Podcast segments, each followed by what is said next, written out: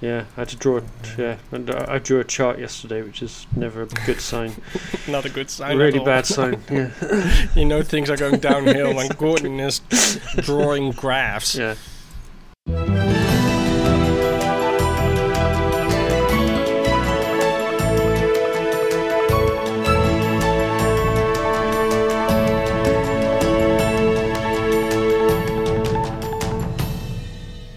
Friday, September the 30th. Uh, we've made it somehow to the end of September, and this is the Dutch News Podcast, your weekly chance to catch up with what's been going on here in the Netherlands. I'm Gordon Darroch, Dutch News contributing editor and goalpost shifter, and with me today is Paul Peters, master student in civil engineering and royal coronation advisor. Royal Coronation Advisor. Well, you I, I still have my driver's license. you- exactly. See, there's a vacancy for somebody with a driver's license. So, Ah, okay, uh, yeah, I, I, I see. I was assuming that you'd already applied for the role. Applied. Yeah, Yeah. yeah. No, I'm not. Uh, I'm not a royal duke, so no, I'm not entitled Ah. to uh, to uh, to to uh, yeah fill in the vacancy of uh, the Duke of Norfolk, isn't it? Yeah, It's the it Duke of. Norfolk, yeah, yeah. Yeah, Sh- Shame yeah, 'cause you get a nice house. Uh, is it Arun- Arundel That's right. Palace? Yeah, yeah. Uh, he uh, he was driving through London uh, using his cell phone, so he Yeah. was he was pulled over.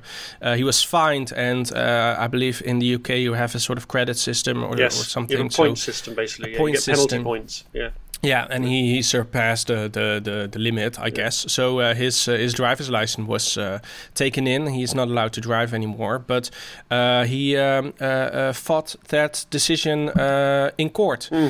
Uh, hi- his his lawyer argued in in uh, uh, in court, uh, ironically, that he needs to stay mobile um, because he has a coronation to organize. um, Which is fair. Uh, which is fair. Yeah, yeah. I've, I've, it'd be great if the court had said, "Yeah, I've heard that one before." yeah, that would have been interesting. Yeah, I don't think there was a. I hope there's not a legal precedent for this. Yeah. Um. So yeah, he had uh, he has some trouble uh, uh, uh, doing his uh, yeah ancestral duties, I guess, Yes, because uh, uh, yeah, the, the my favorite character in The Crown, Tommy Lascelles, uh, always says that uh, uh, arranging coronations is what the Norfolks do. So um, Yeah. yeah, That's true. Yeah, this reminds me very uh, vaguely of um, the, uh, the story years ago of the Bishop of Southwark, who was um, caught in the, uh, yeah, who, who was arrested by the police, like chucking. He, he, he was he was going around, I think, in a chauffeur-driven limousine, like sort of chucking things out the window. He was completely, Ah. he, was, he, yeah, he, was drunk basically. He was completely off his head. And when the police stopped him, he said, "I'm the Bishop of Southwark. This is what I do." I'd love to think the Duke of Norfolk said that as well. You know, when he was Yeah. on his cell phone, "I'm the Duke of Norfolk. This is what I do." who who who apparently doesn't have a chauffeured car, uh, which Ah. kind of surprised Well, no, me. he, won't- be he won't do, obviously, because uh, otherwise it would Yeah. been a problem. Yeah, he does have a uh, a very nice castle. Yeah, uh, Arundel Castle it is. Yeah, Yeah, kind of kind of resembles Windsor. It's only uh, five years older, uh, younger than than Windsor Castle. So, uh, yeah. Yeah. Pretty nice. I thought you were going to talk about the royal cipher, uh, the Tudor crown. Uh, that, we can also talk about I the Tudor crown, yes, because I saw you pick that up. Yeah, Yeah, Yeah. because uh, the the the the new royal cipher of um, uh, the King Charles was released, and uh, instead of his instead of the Saint Edward's crown, which his mother used, he decided to use the Tudor crown, uh, which doesn't exist anymore. It's uh, it, it got lost after the previous uh, King Charles, the first, um, uh, was decapitated. so I don't know why he he insists on using that crown, and and and. Um, it's a bit Uh, ominous, isn't it? Yeah, yeah, and, and, and you think he would dissociate himself, try to dissociate himself from, from, from his predecessor that got decapitated, but apparently he, he didn't. And then I looked into the uh, Tudor crown, and apparently it was used until Elizabeth uh, uh, uh, became queen in 1952. Uh, and it turns out that there are uh, a number of uh, Dutch Royal Air Force squadrons who use the Tudor crown in their emblems. right. And that is because they started um, during the Second World War ah, in England uh, Yes. as a part of the Royal Air Force. Yeah. And uh, after the war, they were transferred to uh, to the Dutch Royal Air Force, and um, yeah, because theirs uh, because their emblems were established by King George the Yeah. Sixth, uh, they they still use his old crown. So tha- I thought that was a nice. At, at least we have a link to the Netherlands now in this. in yeah, this exactly. Yeah, particular we have, finally we dra- dra- dragged this discussion back to the Netherlands. Yeah, Yeah. yeah, yeah. But, but- yeah, but, but I always enjoy your kind of uh, uh, in, interest in British heraldry and uh, uh, uh, royalty and symbolism, given that I have almost no interest in it at all. so I'm always learning stuff about Oh, good. my own That's royal nice. family. Um, and uh, let's see, what was your job title about? Uh, goalpost shifter. Yeah, it, it seems that you've been lying about your inches, Gordon. What's Yeah, that yeah, about? but I've, I've, I've been uh, yeah, I've, I've, been selling myself short. In fact, actually, 'cause, uh, this is um, yes, a, a, a very strange uh, uh, thing that happened uh, when uh, Ajax played Arsenal in the Champions League, um, in the Women's Champions League, um, and they played it there. They did, didn't play it in the arena; they played it at uh, another. Um, smaller uh, stadium, um, and uh, for the, the, the, the, Arsenal's head coach discovered that um, there's a slight problem with the setup for the pitch uh, because actually the goalposts were 10 centimeters too short. They were they didn't meet the regulation standards. So I don't know why Ajax were uh, playing with um, regular, um, uh, irregular goalposts, and they noticed it as well. I think because the goalpost wasn't actually a proper rect. So the goal mouth wasn't a proper rectangle; it was uneven. So, oh, you've, okay. so they had a look at this. So something's not right, quite right here, and then they actually measured it up, and they found the goal. Yeah, the goal was too narrow. So they So- had to. I, I uh, dislike football. Yeah. Um, for uh, uh, a number of reasons, but one of them is also because uh, the rules are, uh, um, in my opinion, made um, um, uh, uh, as vague as possible in Yeah. order to uh, uh, to stir up as much as uh, discussion as possible. Because yeah, that's the only thing people want to talk about. Is this is it offside? Is it not? Yeah. Uh, and then a reluctance to uh, to install technology that you know measures these things because you know what's you can just look at the camera and then apparently the, it, it that causes a lot of um, uh, a lot of uh, controversy A lot of anger, yeah. a lot of Yeah. anger as well. I mean, uh, tennis they they use Haw- the Hawkeye system for how many years now? They have ten cameras around the field, and whenever someone questions if if a ball is out or not, they just uh, uh, st- uh, uh, use that technology to determine if it's the case or not. Yeah. But also, what arrange uh, uh, really annoys me is that um, the also the the uh, dimensions of a football field of a pitch field um, they they are not. Um, how do you say that? Uh, They're not standardized, no. no, they're not standardized at all. They they it's it's a it's a range that is allowed, and Yeah, that's also yeah. the case for the for the for the goal, I believe. No, Uh, no, for the goal. See, that's not, not, that's not true for the goal. The goal has it has Oh? to be a set width. No, Ah, okay. So the but, it, but is uh, but, but it was originally um, it, it was all uh, uh, done in uh, in in, in um, yeah. Well, the, the rules are first codified in in England, um, so not surprising they're an absolute disaster. Um, but yeah, but, but it's all in feet and inches. So the goal is supposed to be eight foot high, which is two meters forty four. Um, Ah. and uh, twenty foot wide. I think I can't remember remember off the top of my head what that is, but yeah, but that that might be that might be the reason that uh, they, they got the, the goals wrong size. But generally, think speaking, you think if there's only one standard size professional goal, surely that is the only size you would order. Why would you have a goal on in your Yeah. stadium that's just slightly smaller? yeah, that, that that's that's a real mystery. Yeah. Yeah. We need to move on. I We think. do. We need to move on from football fields. yeah, but anyway, yeah, yeah Archie. So, so, so, so to wrap it up, um, uh, Ajax's football uh, goals are too small, so they had to. Um, I don't know exactly what they did. Actually, they must have fetched some other goals from somewhere else, and Yeah, eventually hopefully they, had they- some. Uh, they, yeah, they, they, they fixed it and they they, they played the match and Hmm. uh, Ajax lost one 0 so they're out of the Champions Okay. League, so they won't have that problem again this season. yeah, exactly. Yeah, that brings us to uh, the op-ed of the week. Uh, it comes from uh, RTL News this time, uh, because based on data from Flight Radar 24, the news broadcaster found out that 9% of all flights to and from the Netherlands in 2022 are what they call ultra short, uh, or less than 200 kilometers. Uh, the most popular route is Amsterdam-Antwerp, which is only 144 kilometers, followed by Amsterdam-Rotterdam, which is only 52 kilometers. Yeah. Are the Belgian roads so bad that you can only get there by plane? Is this a problem? I, I think that's the problem. Yeah. so yeah, if you want to go to Antwerp, you have to go uh, through the air. Yeah. Um, you can't blame anyone, I think. No. Um, most of these flights are carried out by private jets, but one aircraft in particular caught the attention of RTL. That's an aircraft with the call sign PH Gov, Hmm. and that is the plane of the Dutch government. On 26 occasions, the PHGov flew empty from Amsterdam, where it is based, to Rotterdam to pick up a minister, after which it continued its flight to the final destination. A second plane, owned by the government, a Gulfstream, is based in Eindhoven, and this one also flies regularly empty to Rotterdam or Amsterdam. Experts calculated that a flight from Amsterdam to Rotterdam costs between 1,000 and 1,200 liters of kerosene, while it only saves 20 minutes by car for ministers to drive from The Hague to Rotterdam instead of Schiphol. Uh, the news enraged people on the internet, especially environmentalists. Uh, uh, Rutte's fourth cabinet describes itself as the most green cabinet ever, right? So mm. um, you would think it is they they would prefer to drive 20 minutes further to Schiphol than than using 1,200 liters of kerosene. Yeah. Um, the Defense Ministry, which operates the government's planes, told RTL News that ministers have a functional relationship with The Hague, and that the plane will simply pick them up where their schedule allows it. Right. Do you know what the uh, uh, what the call sign of the previous government's plane was? Uh, no. PHKBX. PHKBX. what did that stand for? Koningin Beatrix. Yeah. And the one before that was uh, KJA, I believe. Mm-hmm. Koningin Juliana. Mm-hmm. And there was also one uh, PBH. Yeah. And that was the private plane of Prince Bernhard. Right. Why, why, why, uh, why did the current king not want to put his name to a plane? Or does he have, I don't own, know. Does he have a separate plane? Yeah, and he's the only one who flies. Yeah, uh, yeah, he's the only one who can actually pilot a plane. Yeah, and exactly. Yet, yeah, you'd have thought. No, that, uh, when he, they announced the new the new name, I was I was kind of disappointed with the new uh, the new name. Yeah, PHGov. It's uh, it it it, it kind of sounds like a, a, boring government website, right? Yeah. Um, and yeah, I was a little bit disappointed. It sounds like a that. name that Stef Blok would come up with. Yeah, yeah. exactly. maybe they did. It's also very grey, so maybe maybe he uh, yeah. he was in charge of also exactly. choosing the color of the plane. Yeah, who yeah. knows.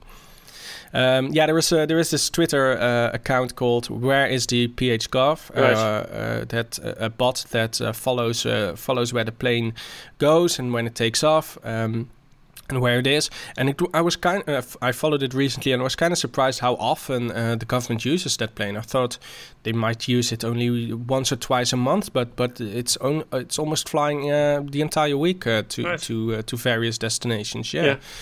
Um, so I was kind of surprised to see that. Yeah, yeah. I guess there's always a minister going off to a conference or somewhere. There's there's lots of dates in the diary that we don't that don't make the news, but there are.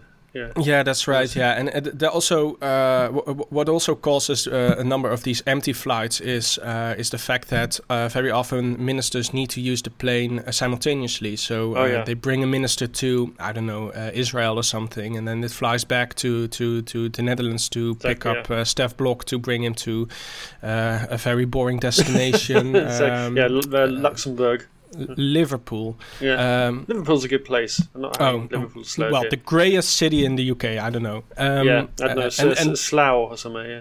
Yeah, yeah, perhaps, and Yeah. then it needs to fly back to Israel Derby. to pick it up, and Yeah.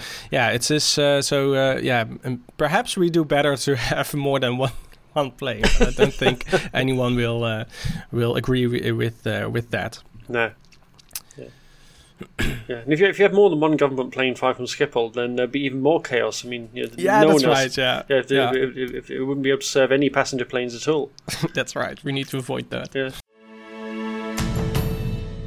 This week, as the nights get colder and darker, energy bills go up, mortgage limits come down, and coronavirus quietly sneaks in the back door while Jaap van Dissel isn't looking. Wages are going up too, as there's a shortage of full time jobs, which is somehow the fault of part time women. Khadija Arib and Vera Bergkamp certainly haven't been clocking off early to cook dinner for the kids, as a huge row breaks out between the former and current chairwomen of Parliament, and a hotel room dust up on the other side of the world costs a Dutch cyclist his place in the World Road Race Championships. Does this have to do with another seagull? No, no, no, no, this is something else. No, this is to do with Oh. uh, S- uh, and the Maiden. rather than, Okay. uh, yeah. But all will be revealed. Stay tuned. Wage deals finished in September included an average pay rise of almost 5%, which is the highest figure since the end of the 1970s. Employers are prepared to increase wages across all sectors due to the tight labor market and in order to keep their workers, uh, while other reasons are high inflation numbers and economic growth. In total, 237 pay and condition agreements, or CAO's in Dutch, have been signed so far this year, covering 2.8 million workers. A number of major deals still need to be finalized, for example, local government workers, staffing agencies, retail sector, and childcare. The financial benefits of the pay rises will be very limited, though, because inflation in September this year has risen 17.1% compared to 2021. Wow. According, yeah, it's it's a new record. It is, Uh, by, and by by a distance as well. I mean, yeah, we've exactly. yeah. Yeah. the previous record was uh, last month yeah, uh, when inflation was 13.7 percent, Yeah. uh, com- and this is compared to uh, the same month in two- 2021. Yeah. not the not the. so it hasn't uh, gone up by seventeen percent since September, since, Since, uh, August. yeah, Uh, since We'd August, have yeah, noticed which, that. Which when I saw the push message by uh, of the NOS this morning at uh, at uh, seven o'clock, I thought they meant that, uh, but luckily they uh, th- that don't. the case. yeah, Um, the high inflation rate is mostly due to high energy prices, of course, uh, which account for 60% uh, this month. Uh, and the influence of energy prices was 72% in March. So, yeah, the, the, the influence of, uh, of, of the actual energy prices is uh, declining. But, uh, yeah, we see a spillover effect, right? Because uh, products that are produced uh, uh, previously are now more expensive because of uh, high energy prices back then. yeah, the rising value, and of course, uh, actual energy prices are going up because uh, uh, we mentioned last week that uh, um, the, the the energy companies at the moment are, are changing their rates for for your gas and electricity every three months, and a new rate comes in for a lot of customers on the first of October. So, but of course, yes, it's, and that that hasn't been factored in, of course, because these were September's No. figures, right? That's right. But, yeah, uh, yeah and the, the, there was a little bit of uh, ophef because energy firms, uh, yeah, such as Eneco and Greenchoice, they uh, they uh, wanted to increase their their energy prices from October 1st, even though uh, that that was uh, breaking regulations. They had Yeah. to um, uh, uh, they had to factor in uh, at least 30 days warning uh, before they were going to do that, Yeah. uh, which they neglected. This sparked the anger of um, of uh, Energy Minister Rob Jetten. They he, he- they he basically ordered them to to stop doing this because Yeah. you know it's against the law. Yes, Um, it's, a, a, small, thing. Yeah, it's a small thing, but Yeah. they uh, they decided to ignore that uh, altogether, and Yeah. uh, yeah Jetten pressed them even harder, and now um, luckily they have uh, decided to uh, to um, uh, increase their prices uh, after a 30 per- uh, thir- 30 day notice. period. Yeah, yes, yes. I- Um, I, I think. Um, yeah, and originally the energy company said, well, it's not actually written into the law. It's just a guideline. It's not thirty day limit. And the um, the the ACM, the um, uh, the, the competition um, regulator said, no, it's quite clearly in the law. Thirty days is your time limit, and you haven't uh, adhered to it, so you're breaking the law. It, it was as clear as mud. Um, and of course, Yeah, it makes so- a difference because the price cap doesn't come in until the first of November. So if prices go up in October, people are Yeah. going to have to pay the full market rate for a month before they get the benefits of the price cap. That's right. Yeah. So now the prices will go up on November seventh rather than October first. Yeah. Uh, so um, Yeah. yeah. that's um, Yeah, Yeah, and I guess I guess the the- knock-on effect of that is that um, they'll probably have to put the prices up by more, by higher than they would have done otherwise. But because the cap's coming in, the government will now pay more towards people's energy bills than they otherwise would have done. So yeah. uh, it'll all come back to the taxpayers ultimately. And this calls on people to uh, start working more hours as well, as if uh, life wasn't challenging enough. yeah, because the entire economy is, is yeah suffering from an enormous staff staff shortage. Um, I think everyone uh, will will have noticed that by now. Mm. Uh, Ingrid Thijssen, she's the chairwoman of the Netherlands' biggest employers organization, VNO-NCW. She said that it's time for urgent action and people should be encouraged to work more hours. Um, increasing wages would be one thing, but the government has to make sure that working more means more money as well. Werken moet lonen, as the VVD would say. Um, because currently many people won't financially benefit from working more because a rise in income would mean a loss of certain government granted benefits and that can account for hundreds of euros a month Yeah. and the telegraph had calculated that in a worst case scenario someone who adds a thousand euros to their monthly salary only actually benefits 130 euro in spending power Yeah. and um, yeah that's uh, it also shows that um, you know the toeslagen system we talked about it many times in the on the podcast yeah, it is meant to to help people, but it can on, can also mean that people will lose money if they work more. So yeah, Yeah. why would you why would you do that? Uh, uh, why would you start working uh, full time if if it would mean uh, you lose money. Yeah, or, exactly, uh, and uh, and the you know the the the the um, the, the, the toeslag that uh, takes up the biggest share is is, is childcare costs. yeah, So yeah, you, you, so so you lose. Yeah, if you work more hours when you're already busy enough looking after a family, uh, uh, running a household, uh, um, uh, uh, keeping a family going, um, and then you're asked to uh, add another couple, three or four hours to your working week. Um, so, so so you add to the workload, and yet you don't actually benefit financially. You wouldn't do that, of course you wouldn't. no, So it's no Um, surprise, yeah. And that, of course, brings us round to the one group that, as ever, is always um, being described as an untapped working force or a bunch of layabouts. Take your pick. And uh, who would that be? the Dutch. well, yes. Uh, let's not If go full. ask, let's not uh, go full Coates- Coates here. Yeah, Yeah. yeah, Yes, because almost 75% of women in the Netherlands do not work full time. They have an average work week of only 26 hours, and that's the lowest number in Europe. If these women work more, it would help solve the shortage of labor, including healthcare uh, and education. These are sectors where which employ uh, mostly women. Yeah. Uh, that's what the uh, uh, social economic think tank uh, SCP says. Um, however, their investigation also showed that women typically cut back on their hours when they have children, uh, and but they will not return to a full-time job after uh, their children have grown up. Yeah. Half of the women are increasing their hours again once their children require less looking after, but only one third worked as much as they did before.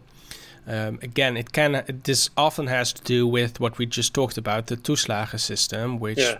Means that if you work more, then you lo- basically lose money, or only uh, uh, only er, only end up with such a uh, such a low number of extra money that it isn't worth uh, uh, doing it. Yeah, yeah, but again, and- and- but but they also introduced this very strange, uh, this new, brand new idea to me, which is that um, once your children hit the age of twelve, they don't need any looking after at all.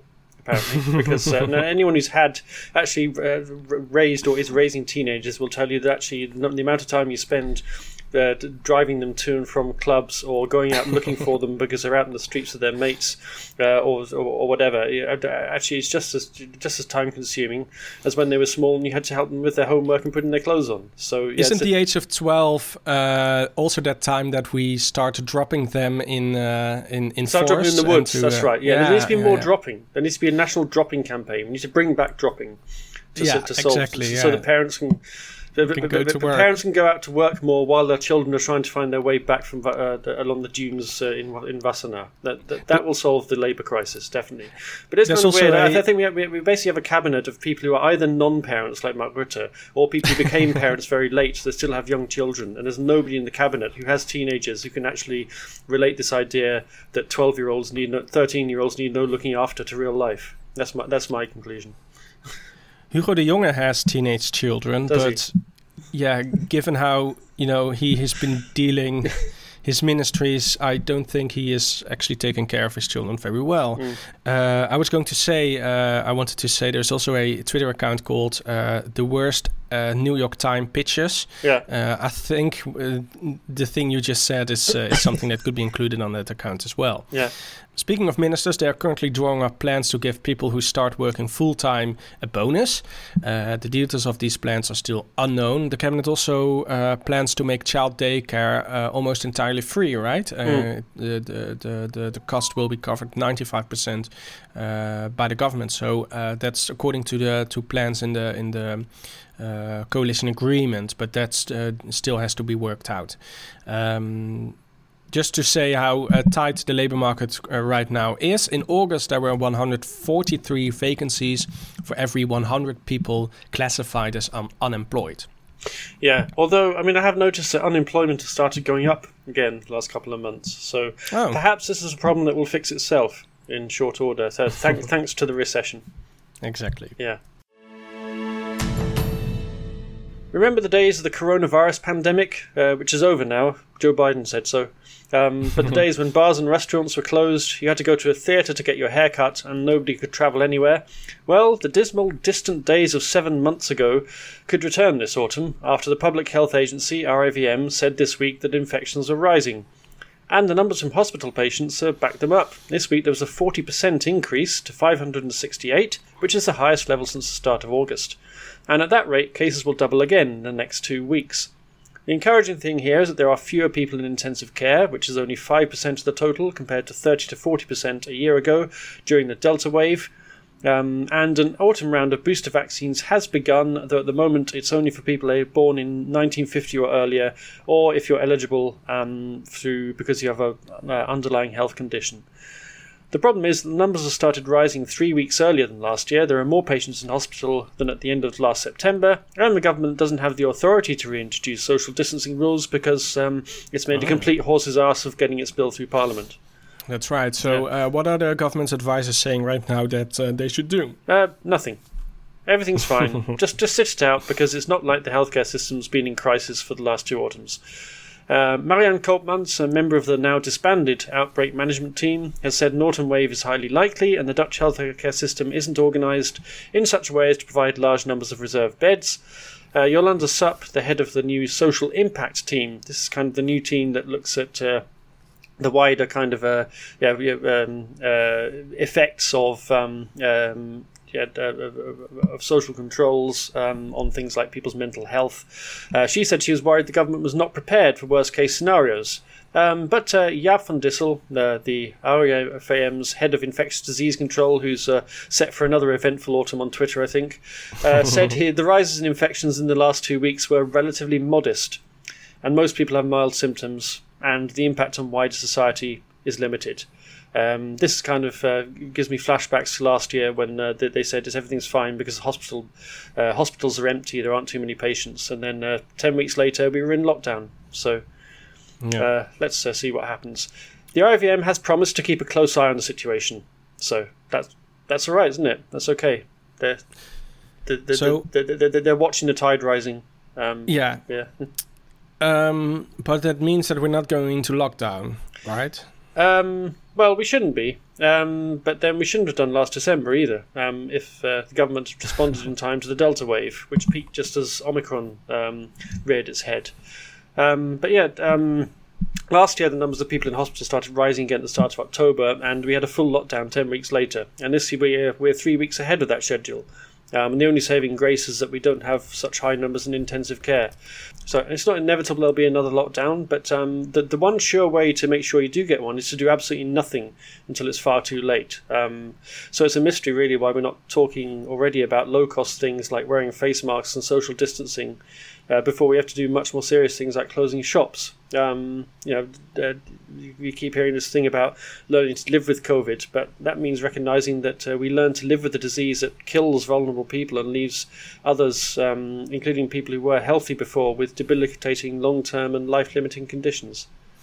Yeah, and you see that especially uh, on the healthcare workers, right, who uh, who suffer from long COVID, uh, yeah. and now they're going to be a payout for healthcare workers uh, suffering from that, right? Yeah, the government's got this plan to pay staff who were infected in the first wave in 2020 15,000 euros each, um, but it's an ex gratia payment, so it's not compensation or an admission of liability or anything messy like that. Um, it's just a goodwill gesture. Um, which is a phrase we've heard a bit this year. Um, Care Minister Conny Helder called it a recognition of the suffering that nurses and other staff have experienced, and the Cabinet has asked the Council of State to rule on whether it would be acceptable in law and if it would set a precedent. Because uh, it'd be terrible to think they'd have to pay out even to even more people who are suffering from long COVID. Uh, the measure would also have to be approved by Parliament, but I think it's no secret this is kind of a way of trying to stave off a campaign by the two trade unions, FNV and CNV, to claim for actual compensation yeah. for affected health workers through the courts. Um, so it's kind of an offer to say, uh, here's some money to uh, so that you don't sue us for even more money. Some hush money. Yeah, basically. Um, some Trump porn star money. Yeah, and I mean, the, the, yeah, the, the liability issue is really a thing when you remember that in the early months of the pandemic, hospital staff were actually encouraged to go to work in hospitals, even though there wasn't adequate uh, protective equipment for them, because otherwise uh, there was nobody to look after the coronavirus patients, and the whole thing would have uh, would have crashed. Um, yeah. So. Um, and w- what was the uh, response of the unions uh, on this news?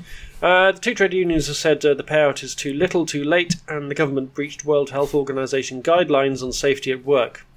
So yeah, they're not. In, they're pretty underwhelmed. I think you have to say. Yeah. Um, and the unemployment agency UWV, they say 600 healthcare workers have been declared unfit because of long COVID symptoms, and another 1,000 risk losing their jobs because they've been on sick leave for two years, which is the point at which you can actually be dismissed for being for, um, for not returning to work. yeah. The unions say some five and a half thousand frontline workers are still suffering from COVID symptoms after being infected during the first wave. And now to the news that is slowly turning into the biggest political scandal of this year the clash of the chairs. On Wednesday, NRC newspaper reported that the Tweede Kamer chair Vera Bergkamp started an investigation into claims that her predecessor, Khadija Arib, created an unsafe working environment. The parliamentary presidium received two anonymous letters from staff members about Arib, who served as chair from 2016 to 2021. They accused her of abuse of power and a reign of terror. According to NRC, the recent appointment of Arib as chair of the Parliamentary Inquiry Commission for the Corona pandemic uh, prompted one of them to send the letter. After Arib's reign of terror, many had hoped she would remain on the sidelines where she could no longer damage public servants, the letter read. Her appointment uh, as an uh, uh, as the chair of this uh, parliamentary inquiry commission means that she will will uh, have to deal with public servants uh, again, Yeah. uh, as she did when uh, when she was uh, when, uh, when when she was the chair. Um, the investigation was opened after the Presidium requested advice from the government's legal advisor, who said the accusations in the two letters fit a pattern. The letters describe detailed and concrete signals of a possibly unsafe working environment and other complaints of unwanted behavior from 23 other staff members over a period of three and a half years, gives the Tweede Kamer an urgent obligation to open investigation, the legal advisor wrote. It is the first time an investigation has started into the Tweede Kamer chair, a decision made unanimously by the entire presidium of the Tweede Kamer. Yeah. So yeah, some pretty serious uh, allegations, and 23 staff members uh, making suggest that this isn't just um, uh, a witch hunt um, by, by one or two uh, selected uh, MPs. But how did Arib respond? Furious, to say the least. Uh, immediately after NSA published the article, she wrote on Twitter that the investigation is another political stab in the back. Uh, she referred to a similar article in RTL News uh, last year, around the time Vera Bergkamp won the chair election from Arib. Uh, she complained she was informed of the investigation by the media and demanded an explanation from Bergkamp. Uh, she accused her of creating an unsafe working environment herself, and she added that she will not cooperate with the investigation. Bergkamp told journalists she regrets the advice was leaked to NRC, but emphasized the decision to open investigation wasn't taken lightly and that the Presidium has an obligation to take the signals seriously.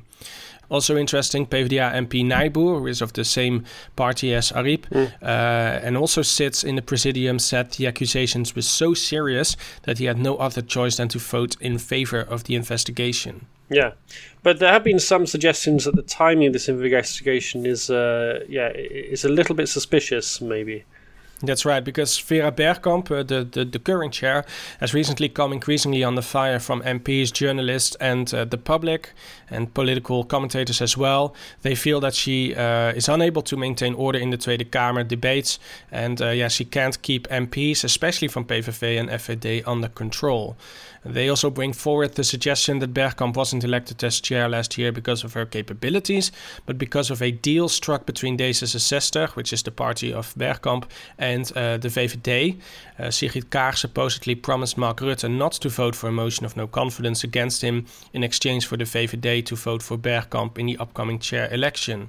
Which also, what always um, uh, uh, uh, makes me wonder what exactly uh, D66 won from here, because the Tweede Kamer chair isn't as powerful as people Yeah. uh, seem to think. Um, uh, the chair, uh, especially if you compare that to, to, for example, the United States or the United Kingdom, Mm. uh, the, the chair in the Netherlands doesn't have the power to uh, bring mo- uh, to block uh, votes or to bring push votes forward. Uh, um, um, she doesn't have any any any sorts of these uh, uh, uh, uh, powers. So yeah, she can't influence uh, policy or decision making uh, in that regard. Yeah. Um, it is said that the investigation into Arib, which is which has come uh, in, uh, into light right now is meant to damage her and to prevent her possible reinstallation as chair. Because a lot of people are calling uh, because of because their criticism on Vera Bergkamp, they are saying they miss the times when Arib was chair and they call her to be to to come back basically. Mm. and it's now suggested that this investigation is yeah meant to block this from happening. but yeah, these people seem to forget that the decision wasn't made by Bergkamp personally, but by the entire presidium. Yeah, which, um, which uh, yeah. includes uh, one of her own party members and seven other MPs. Yeah, it has to be said that the the the Tweede Kamer chair, uh, we we we only see her in action when she leads debates, right? Yeah. Uh, but um, she has another role, and that is also leading um, the entire parliamentary apparatus, I guess. As over 600 people, apart from MPs and their personal staff, work in the Tweede Kamer. So it is, it's a quite a, a huge uh, enterprise. And uh, she's also the director of that uh, part of of of, uh, of, politics, I guess. So yeah. yeah, a lot of lot of people who just uh, work in the Tweede Kamer building as stenographers, as yeah, you name it. Um, they have the chair as their leader as well as their director, basically. So yeah, it is very worrying that 23 of them over a period of, of three and a half years have come forward uh, and complained about her, and uh, these two anonymous letters um, come on top of that. Yeah, which weren't just you know. Uh, uh random anonymous letters, but apparently very detailed and with very concrete accusations. So, yeah, I guess uh, there are a lot of people who are sympathetic with Arib because of the way she uh, uh, led debates and uh, um, but yeah we don't know how she was you know in the background behind the scenes I guess yeah. we we shouldn't base um, yeah, we shouldn't make any conclusions right now because we don't know what happened and the investigation hasn't even started yet. Yeah. A lot of people seem to have concluded that Arib can't possibly, uh, these these allegations can possibly be true because they like Arib uh, as how she was uh, as chair uh, in the plenary chamber. Yeah, and yeah, I think that's. Um, yeah, that's kind of dangerous to to to base your judgment on that. Yeah, I, I guess there are parallels here in a way with um, uh, the allegations that were against the, the, the speaker in the UK, in the, in the British Parliament, uh, John Bercow, yeah. where he was accused of bullying, and all that was things that went on behind the scenes in backroom offices. You know, it wasn't really to do with how he conducted himself in the chamber. Um, so yeah, the, and now and he is he is banned from, from Parliament for his for the rest of his life, right? Yes, because exactly. of uh, because of this, yeah. Yeah, because he vests. So yeah, we'll have to see what comes out of it. But it, it does seem to have quickly um, filtered, distilled down into a kind of two camps. There's a Bergkamp camp, which unfortunate, isn't it? And, and an Arib camp, and uh, yeah. and there seems to be a lot of furious briefing, counter briefing going on. The, the sort of tone that seemed to be struck though in in all the commentators who uh, who covered the story in the media was that there have been whisperings about Arib and people being unhappy with the way she conducts business and handles things for some time, and it was all now coming to light. Um, so I guess the, the, the, the investigation will, will, will show how much of that is substantiated and how much of it is is just plain rumor. Yeah, and uh, the, it's also worrying that uh, a former chair who also did a lot of investigations into questionable behavior by uh, by her coworkers now mm. is now refusing to cooperate with that as well. I mean, yeah. that's uh, I think that's uh, that's chair unworthy. Uh, if if if it's true that nothing that she has done nothing wrong, then just cooperate, and then you can show that that you didn't do anything wrong, right? But yeah, at least cooperate and uh, clear your name. She seems to um, milk out all the uh, uh, uh, Uh, uh, uh, the goodwill that she yeah. has as much as possible. But on the other hand, if uh, in a year or two years, we we, we there, there was a story where someone uh, uh, who worked for the Tweede Kamer did yeah told her or his or her story um, to to to a newspaper or anything, and it, it it came out that there were there were all these signs and there were anonymous letters and there were complaints, and Bergkamp had decided to do nothing. Then I think a lot of people seem to have uh, uh, uh, would be mad about that She'd as well. the neck so, for that as well. Yeah, yeah, exactly. which is um, um, yeah. So uh, it's a it's a political scandal that is uh, in the making, and uh, yeah, we will definitely hear more about that in the in the near future. Yeah. It also um, uh, there are also a lot of people that are saying that anonymous letters should be disregarded. Uh, uh, that uh, you shouldn't take that seriously. I want to remind you. Do you remember what the predecessor, who, how the predecessor of Khadija Arib came to? Uh, t- came to her end. Yeah, this was um, uh, from, Mil- from Miltenburg, wasn't it? Yes. Uh, yes. Yeah. Uh, She, who, uh, was, who, yeah, who was also on the was she on the end of some anonymous briefing? I seem to remember. She was, uh, yeah, uh, Yeah. s- She was also not a good, uh, not a good uh, chair Yeah. to, to She begin fa- with. she was so a that is favorite the- AMP, she? Yeah, Yeah. VVD MPs. There was the real reason she had to go, but the, the the final straw was that she had um, uh, uh, uh, uh, uh, destroyed an anonymous letter Yeah. about the Bonnetjes affair, Ah, yes. Yeah. and she uh, she the, the the parliamentary procedure said anonymous letters uh, yeah can't be taken into account, should be disregarded immediately, and so she did, uh, but that meant her end. That cost her her job. she- Yeah. yeah, uh, even though she had just followed protocol and and all the rules and regulations. So Yeah. um, yeah. Yeah, but uh, yeah, that, that seems a bizarre argument. I mean, of course, in a closed working environment, especially where you have allegations of bullying and intimidation, you're not just going to stick your name on the bottom of a letter that No. uh, is quite likely going to be seen by the person who you're accusing of um, intimidating you. Inflation, wages, and coronavirus cases are all soaring at the minute, and we'd like to follow the trend by growing the number of sponsors on our Patreon page. For as little as a euro or as much as a dollar a month, uh, or if you're feeling sarcastic, you can give us a pound, you can become a supporter of the Dutch News podcast and help us to help you make a little more sense of what's going on in the Netherlands. And as ever, we'll give you a shout out to say thanks, and if you've got any questions for us, we'll do our best to answer them. Well, we'll give you some kind of an answer anyway. Yeah. Um, if you'd like to become a patron of the podcast, log on to www.patreon.com. That's p-a-t-r-e-o-n dot com slash Dutch News on L. I have to say, we still haven't had any questions about uh, astrophysics, despite your pleas um, last week, Paul. So, yeah, uh, another shout out, please, for anyone to give us any questions. Was it quantum physics or astrophysics? I can't remember. I, I can't remember. yeah. Anyway, any, and, but I will answer anything, so it doesn't matter. Yeah, or buildings. Or buildings, Yeah. or uh, crowns, or Yeah. uh, goal posts, uh, whatever. Yeah, yeah, we, we cover all topics. And now for a feel good story murder. People like to complain about the weather, the food, and the terrible radio stations, but there are upsides to living in the Netherlands. It's one of the places in Europe where you're least likely to be murdered.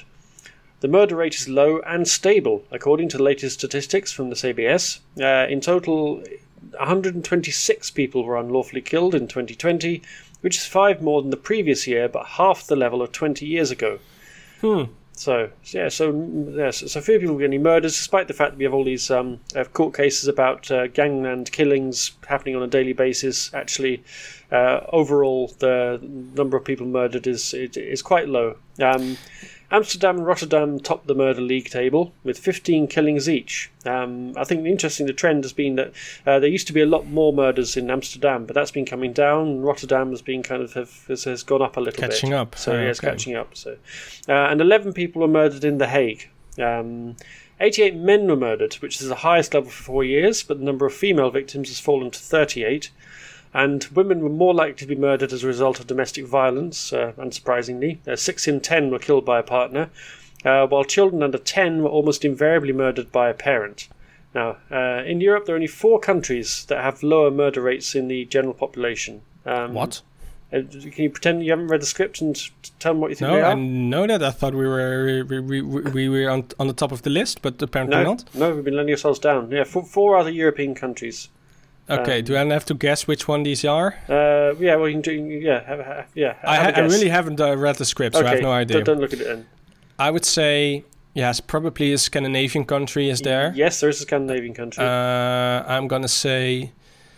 Uh, from which country are the least uh, crimes uh, series coming from? I think Norway. yes, it's Norway. First Norway, time. Yeah, and then somewhere else really boring. It's not in Scandinavia. Luxembourg? No, but you, you, you- you're thinking the right. Uh, the Okay, right the right ki- type of country. right type okay. of country. Yeah. Uh, Luxembourg. No, sorry, I already said that. Uh, Switzerland. Yes, Switzerland. Yeah. Yeah. Yeah. Okay. Yeah. Um, and then yeah, the other two, which might be more surprising actually. Um, Okay. Uh, one in Uh, particular will, will, will shock you. one in particular will shock you. Yeah, me. well, well, yeah, well, one place where you'd expect a very high murder rate, but actually has a lower murder rate than the Netherlands.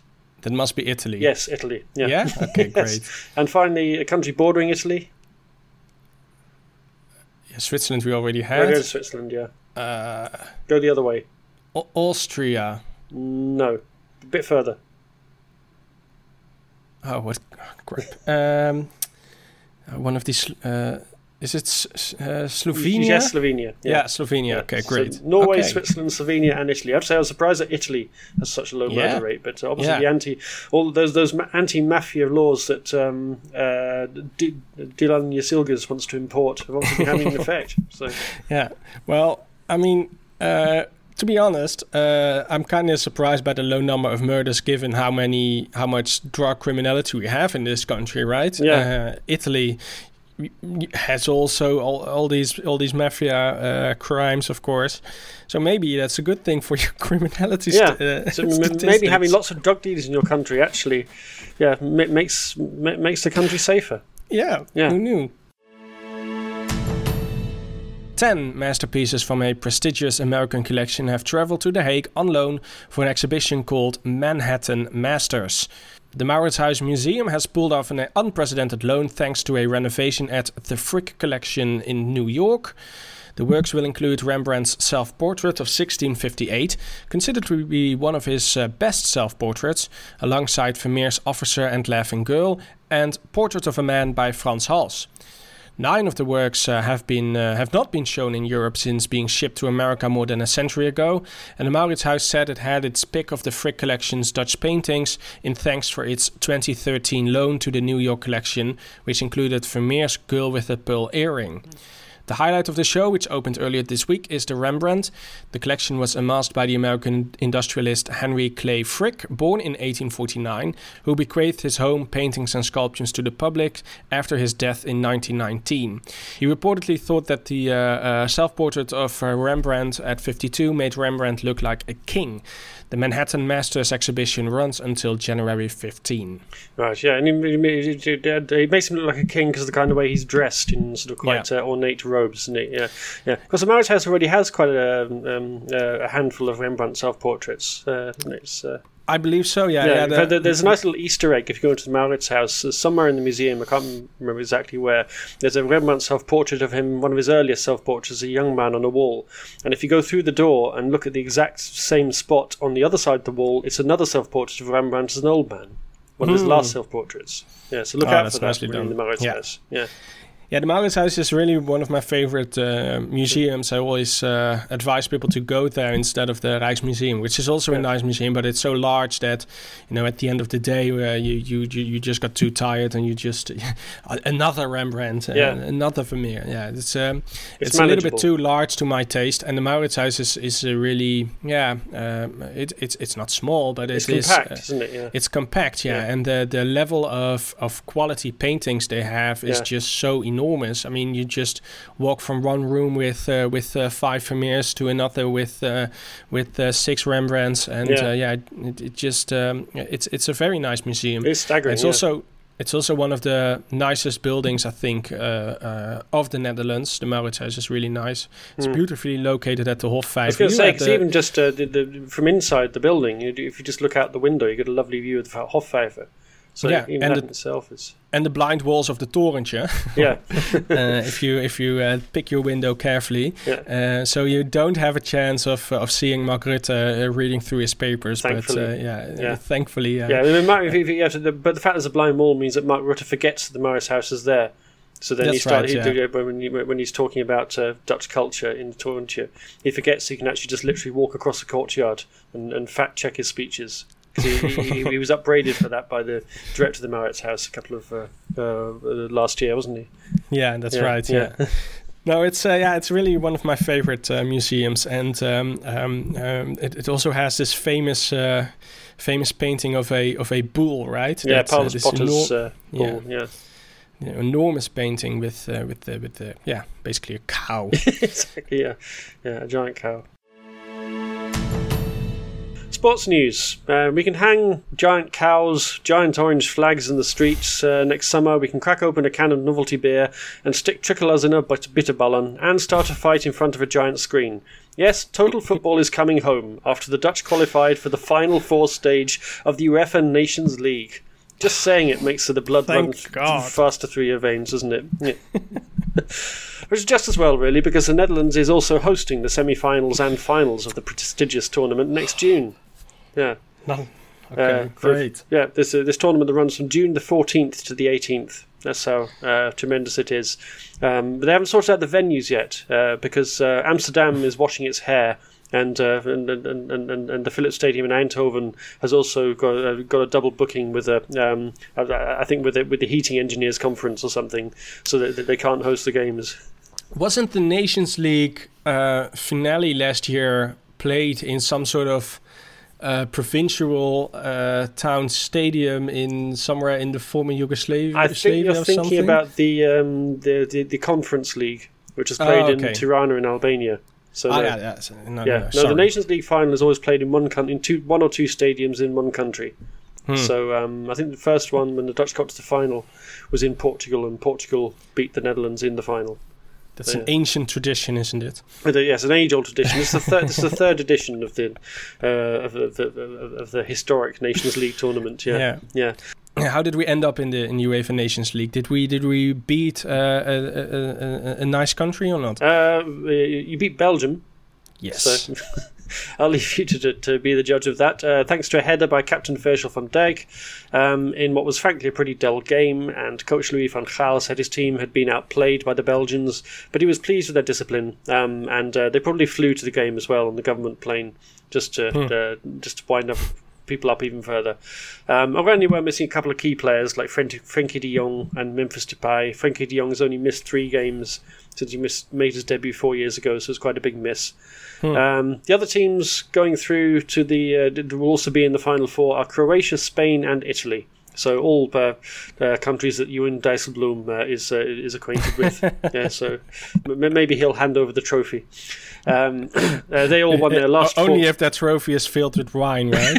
exactly. Yeah. Uh, they all won their final matches away from home, um, and in the next uh, Nations League, which I think starts next year, I'm not quite sure.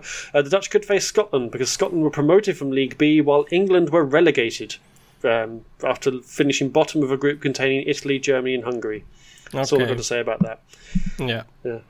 Uh, League B, yeah, I really have no idea what this is going, uh, what we're talking about. But uh, not so good news for Dutch football off the pitch, right? Uh, well, uh, not for Ajax. They posted their annual financial statements this week, and they revealed the club made a 24.3 million euro loss last season, which is three times as much as they lost the previous year, and is mainly due to the impact of the pandemic, according to financial director Susan Lenderink.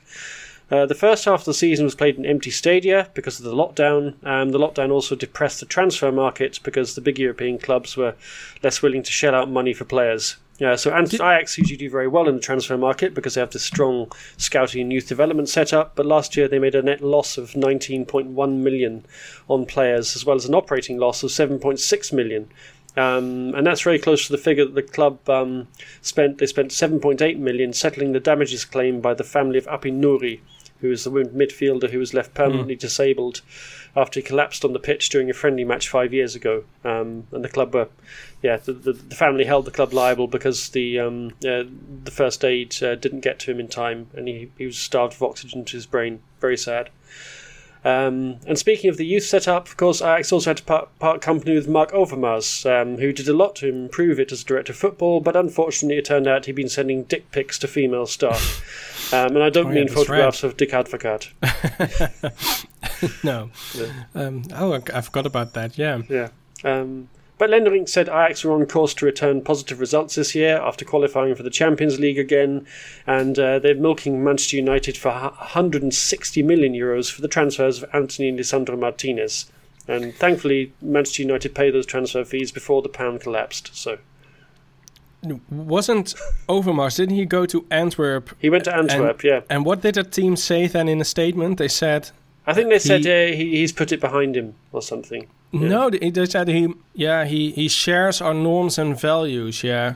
Yes, That's that's what they said. Yeah, but then uh, later they said that they had communicated uh, they communicated badly. yeah. badly. yes, yeah, which is a fair issue. Yes, they said they made a crucial error in the, um, yeah, in their announcement uh, Yeah. because uh, the, the, the, the, they'd failed to say anything at all about uh, how they're going to uh, maintain a safe working environment.